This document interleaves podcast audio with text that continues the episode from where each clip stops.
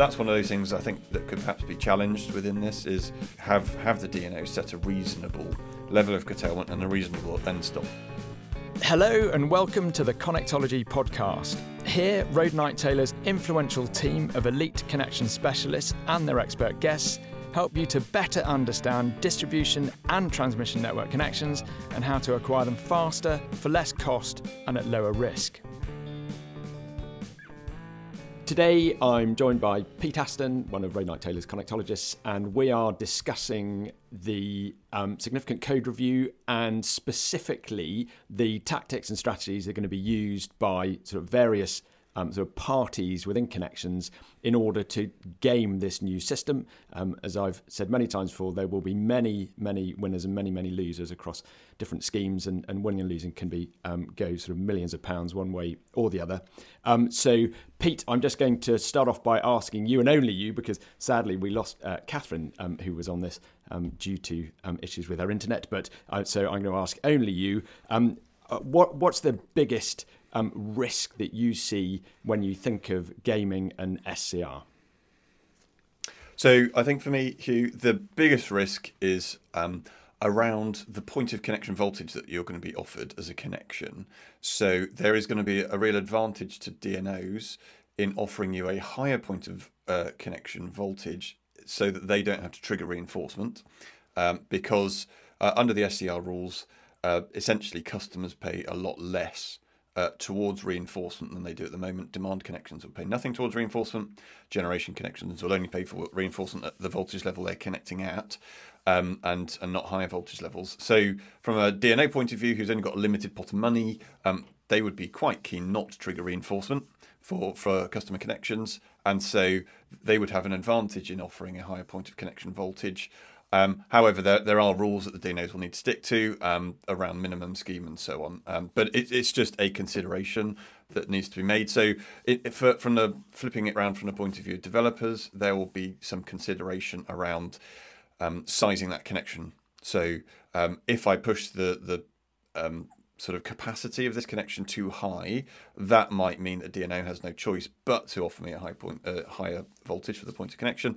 If um, but but but if I take the capacity lower, uh, maybe the DNO will be sort of happy to offer me that um, sort of low voltage point of connection. So I, I think that there's there's going to be a little bit of gaming around that, um, and whether that will result in sort of smaller connections coming through because there's been a tendency recently to uh, over the last couple of years to see much larger connections coming through um, at distribution and then at transmission level. So I wonder whether at distribution this would this will lead to smaller um, uh, schemes that are hopefully going to connect at lower voltages um, and avoid reinforcement costs. So uh, it'd be interesting to see whether that's a um, something that actually happens as a result of this. Yeah, and, and I, I guess it, already happens that people put in applications at, at the wrong scale and end up with a, a, higher voltage POC than they would have hoped for.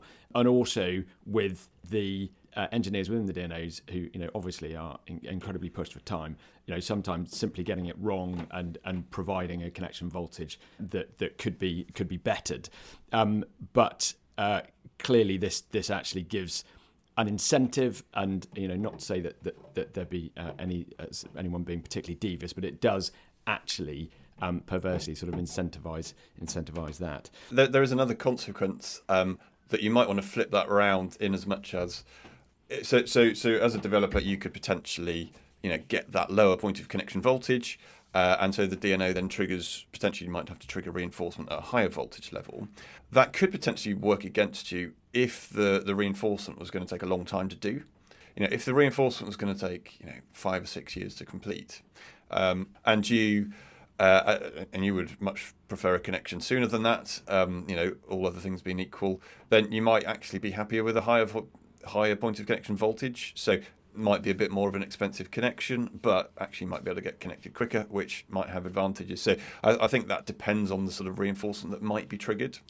So, so there might be a trade-off between a, a lower connection charge for a lower point of connection voltage, but a faster connection if you connect at a higher voltage. So it's it's just one of those things. It's going to be a bit of a site-specific um, question around that, um, but it's definitely worth thinking about. And I guess that that brings us on to the the interim arrangements because you could have a tidal wave of connection applications um, on the 1st of April.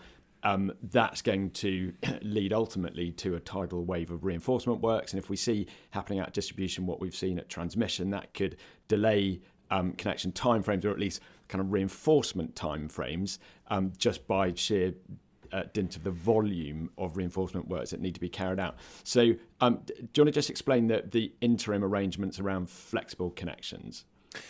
Yeah, so um, we talk, we talked through this on quite a few of the webinars. Um, so the the interim arrangements are going to be that DNOs are going to have to offer flexible arrangements.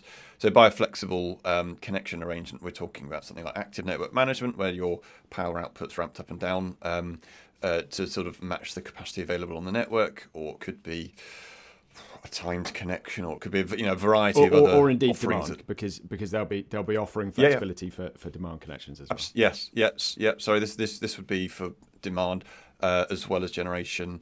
Um, not every type of demand would be suitable. You wouldn't really be able to do flexible arrangement for a housing estate, probably. But you know, big chunky single sort of premises demand connections could probably enter into some sort of flexible arrangement. So the the idea is that um, uh, I think there's probably two types of flexible arrangement uh, in the sense of one could be an enduring solution. So if there is some reinforcement under the new rules that you would have to pay for, and you want to permanently not have to pay for that reinforcement, then you could have an enduring uh, flexible arrangement, so an ANM connection, for example, for, for the entirety of the lifetime of your project. Um, or there might be situations where you're not going to pay towards a reinforcement scheme, but the DNO can't deliver that reinforcement scheme very quickly, and so uh, you're going to be able to be offered an interim uh, connection, uh, interim flexible solution to allow you to connect um, prior to that reinforcement happening. Um, and within that, the DNO is going to have to give you a cap on the, the, the upper level of curtailment that you could experience and, and an end point where that interim curtailment will And just to be clear, that that curtailment that is uncompensated. I think that's that's the key here, isn't it? Yes, correct. So so that that curtailment is exactly the same as curtailment is now under ANM. That interim curtailment is not compensated unless you go over the cap that the DNO gives you in terms of that upper level of curtailment. So if, if the DNO says right, your your interim curtailment is definitely going to be no more than twenty percent curtailment, and you have thirty percent curtailment in a year, they would compensate you for that. Um, uh, and equally, at the end of the let's say five year period that they've assigned for this interim curtailment, um, if if you still have to be curtailed after that five years, they would also pay you, or they would contract some flexibility service somewhere else on the network to let you, you know, get your full output. So, um, so so that's quite good. Um, however, And yeah, just, so just onto the onto the kind of the gaming however. point, and, and that's who sets the cap and who determines when the reinforcement will be completed as well. So the the uh, the reinforcement completion timescales all in the DNO's hands. Uh, the end point for when that uh, interim curtailment is going to finish uh, is also with the DNO. Uh, so we haven't quite yet seen the mechanism by which the DNOs are going to set um, the the absolute level of curtailment and the endpoint for the curtailment. But- and is that is that a, an those- ENA process that they're going through, or is Ofgem involved? Yeah, in they, they are going. Th- yeah, they're going through that process. So I, I'm I'm pretty sure it should be concluding fairly soon. Um, that the, the the DNOs through the ENA trying to get some sort of um, consistent way of both setting the ANM level. Um, and setting the end point where, where the curtailment finishes. Um, so there should be a relatively consistent way of doing it. It doesn't mean it's going to be you know exactly the same. So it's not always going to be twenty percent in five years, but um, it will be site specific, project specific. Um, but there will be a methodology for doing it. Um, so in terms of the level of curtailment, it could be very very high. I think that's one thing just to note is that you're not necessarily going to get an interim level of curtailment that you're happy with and that you can accommodate. So we're already seeing levels of curtailment um, in in many parts of the country where where it's just ridiculously high. Like I, I think we were talking about one yesterday where um, Philip Bale said he'd seen one where it was like ninety five yeah, percent. no, 90, 99, I think he said. Ninety nine Yeah, was yeah. it? So cle cle clearly twenty percent is bad. Ninety nine percent is just you know ridiculous. So. Um, you're not necessarily going to get a level of curtailment that you're happy with. So, in those circumstances, whilst you have been offered an interim curtailment solution, it might not be something you can accept. So you might still need to just sit there and wait for the reinforcement to happen. Um, and will DNOs give a ridiculously long end point, end stop for this interim curtailment? So you know, if they go, well, we think we can deliver this within five years, so we're going to say 10, you know, just, just to give ourselves a buffer. I don't know if that's going to happen. Not quite sure exactly how they're going to set that, but that is a risk. And that's one of those things I think, Hugh, that could perhaps be challenged within this is, you know, have, have the DNO set a reasonable level of curtailment and a reasonable end stop. Great. Uh, there is cost associated with implementing ANM schemes. Now, uh, you know, I know that certainly WPD socialises that cost to an extent, or at least it's cost apportioned. But even so, there is a cost associated with it. And how's that going to work if you are offered um, an interim flexible arrangement? Yes, it's an interesting one. I think we, we think the like the, the the sort of decision point on this is probably around timescale of reinforcement works. So, in some DNOs, you could potentially get you know a bill for a few hundred thousand to implement right. an ANM scheme. So it, it can be quite significant. It sort of depends on how the, the DNOs are implementing ANM and which providers they're and, using. And would that be assuming that, that it is or isn't cost apportioned? Are there, are there some DNOs who aren't cost apportioning, and therefore actually you could have a, a you know really significant cost? I'd be surprised if it was any more than a few hundred thousand to, to implement the ANM scheme. So it's, it's sort of slightly difficult to know exactly what they're doing and, and, therefore what cost apportionment should or shouldn't be applied to to those ANM systems. But yeah, I, would be surprised if it was any more than a few hundred thousand. However, I think the point that we were talking about yesterday was if your reinforcement's only going to take a year or two years to to implement, is it uh, and after which time you wouldn't need to be on ANM? Is there any point paying that few hundred thousand towards getting an interim ANM solution? when actually you could have just waited a year or 18 months or something and then just connect completely un- uncurtailed. So again, that comes back to what is that reinforcement solutions being offered specifically for your site uh, and timescales to, to get that implemented. So, I mean, th- there will be some reinforcement schemes that are just going to take a really long time period to deliver. Um, in which case, you really do want to talk about an interim solution. Yeah, that's. I mean, obviously, most of what we deal with is you know sort of minimum of um, typically t- tens, um, if not hundreds of megawatts, and and just thinking about that, the potential for taking on that cost of the ANM scheme. If you are a smaller behind the meter project, if you've got a, a demand site like a factory or whatever it might be, you know it's it's very expensive and complex to implement ANM behind the meter in any event. And if you're actually having to to pay for the implementation of the whole scheme, that is going to be a, that's going to be a serious um, serious issue for you. Yeah, absolutely. So you know, if, if you've only got a few megawatts of export from a factory or something, you know that's that is quite a lot of costs. You know that few hundred thousand for to, towards the ANM scheme is going to be a massive percentage of the the cost of your connection works. Whereas if you're building a, like you say, a you know, 150 megawatt battery or something connected at 132 kV, a few hundred thousand, yeah, you might not even think very much think twice about it. So it's it's you know it's, it's very much site specific depending on the scale of your connection. And sometimes with these ANM systems, it's just the cost is what the cost is per site. You know, it's not size capacity related. It might just be to, to connect you to the ANM system, we need this kit, and it's going to cost this much and it doesn't matter whether you're one megawatt or 100 megawatts, it's going to be the same same sure. price. Um, and for for demand, if we look at the different kind of types of demand for um, EV charging operators, um, they can uh, typically tolerate a certain amount of, of flexibility. So the fact that DNOs are going to be forced to offer that flexible arrangement is is is a good thing obviously they might have to bear that cost, which if you're putting in a small number of charges might might be uh, an issue. So that could be a blocker. But actually, just yeah. thinking about if you are in that sort of top fifth percentile, um, where you are likely to go over that high cost cap. First of all, I mean, flexibility is not going to work for you if you're a data center. Flexibility just just isn't an option in any event. In terms of just thinking around the flexible, the cost of the flexible connection, the ANM, for want of a better word, active network management then yeah, there, there will be certain types of demand where, you, like you say, you, you just you just can't you just can't be flexible, and that in fact you're, you're the opposite of flexible. You might be entirely inflexible, and and you might want a really high level of security, both in terms of the number of circuits into your site and in terms of access to the network. So, like you say, data centers are a prime example of wanting very high levels of security. So, I can't imagine any data center going anywhere near a flexible connection. Sure because you know they're going to want two circuits into the site.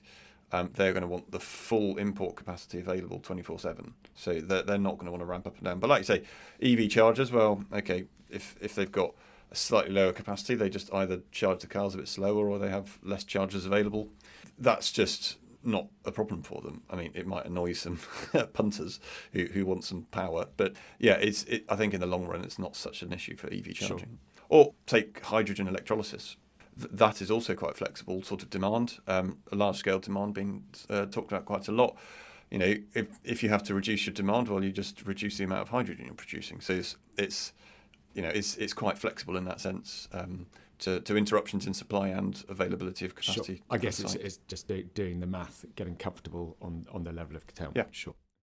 That that feels to me like a really good um, point for us to take a very quick break.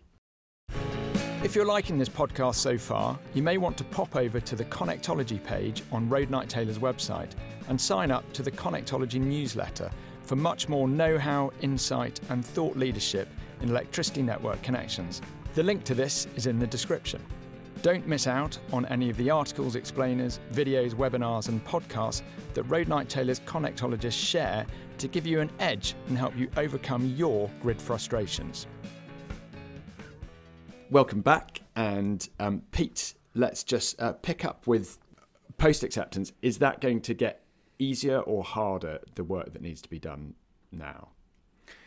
So I think that there's there's only going to be so much you can do at the the application stage. So uh, applications are going to have to be a bit more intelligent in the sense of I think you're going to really need to know upfront what you want to apply for because there are lots of you know variations and nuances around this. So you know you're going to have to be prepared to argue your case when you're putting in an application with the DNO. Uh, but there's also going to be certain things that you just know a DNO just can't achieve within a 90 day offer issue period, and some of those things are going to have to be discussed post acceptance. So I think getting that balance right between what you what you apply for and what you then might want to put in the post acceptance discussion phase is going to be important. So one of the things that you might want to, to go into the post acceptance discussion phase is around that split between reinforcement and flexible connection. So just as an example, let's say you're a generator connecting at 33 kV, you might trigger reinforcement at 33 kV, and you're going to have to pay for it because that's that's under the new rules. You do pay for reinforcement at your connection voltage, um, and you might trigger reinforcement at 132 kV that you're not going to pay for. But uh, either way, you'd have to wait for both of those sets of reinforcement to be complete before you can connect. So, you know, what what what is the offer issued on the basis of? Is the offer issued to you on the basis of you know an interim arrangement uh, so you get ANM, for example, for both in relation to the 33 and 132 as an interim arrangement, uh, and then you get taken off ANM once the reinforcement's done, or do you accept an offer on the basis of just reinforcement being done, you waiting for it and then connecting afterwards? Uh, or could could there be a halfway house? Could you say, well, I, I know that the 33 kV reinforcement isn't going to take very long. I'm just going to wait for that to be done. There's there's no point.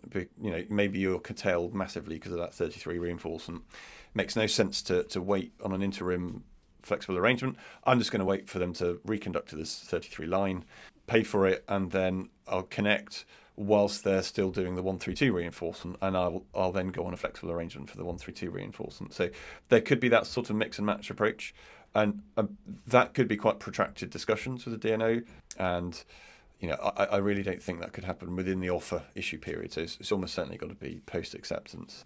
Um, whichever way you look at it, the the teams, and, I think specifically about the system planners really, but the teams who are putting together the connection offers are going to be absolutely drowning. It, even if they are um, allowed extensions, that their workload is is going to be horrific, and most of them are out there just trying to do the best job that they possibly can. As we know, sometimes because of the pressure they're under, they already have to be somewhat perfunctory, I guess. I mean, you worked within uh, connections. So Pete was head of system planning at WPD across uh, at WPD as was um, across all their license areas, and responsible for some 500 extra high voltage connection offers going out at generation and demand. So you must have seen the pressure that the system planners are under. Um, you know, how, how do you think this might play out when they, they have this tidal wave, and how might that impact on the likelihood that you do get the right offer at the right connection voltage with or with the right flexible arrangement? Yeah, it's it's, it's it's really tricky as a DNO. Um, you know, it was almost a daily conversation around work pressure, delivering offers, uh, uh, and so on. So, so it's it's a massive issue, and I suspect it's a massive issue in every DNO. That that tension that they all have between resourcing levels and the amount of work they've got to do. Because um, let's not forget the the DNO sort of technical teams um, are not just doing connections; they're also trying to deliver um, business plan reinforcement schemes as well. Um, uh, they're also trying to assist projects teams with asset replacement works. They're also trying to help with diversionary works and specking, uh, you know, cable sizes for that. So th- there's a whole heap of things that they're trying to do that aren't just connections. As well as then trying to deliver all the connections work. So, so DNOs have a really difficult job and are doing, like you say, the, the best they can to, to do it. I think this uh, SCR delivery from 1st of April is just going to be very challenging for them.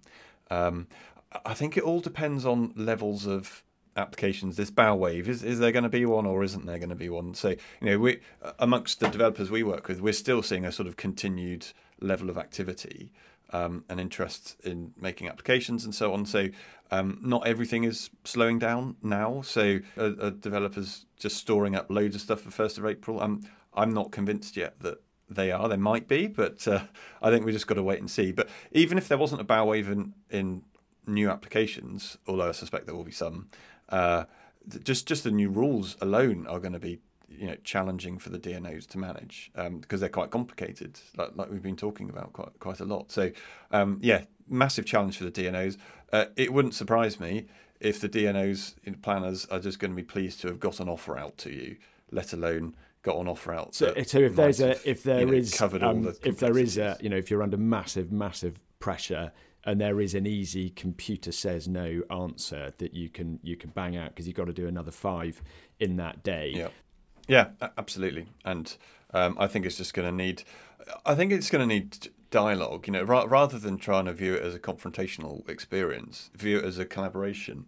Um, you know, knowing that the DNOs are under pressure um, and therefore maybe haven't had a chance to look into it maybe as deeply as you have um, in in some instances, you know, or, or certain aspects of it.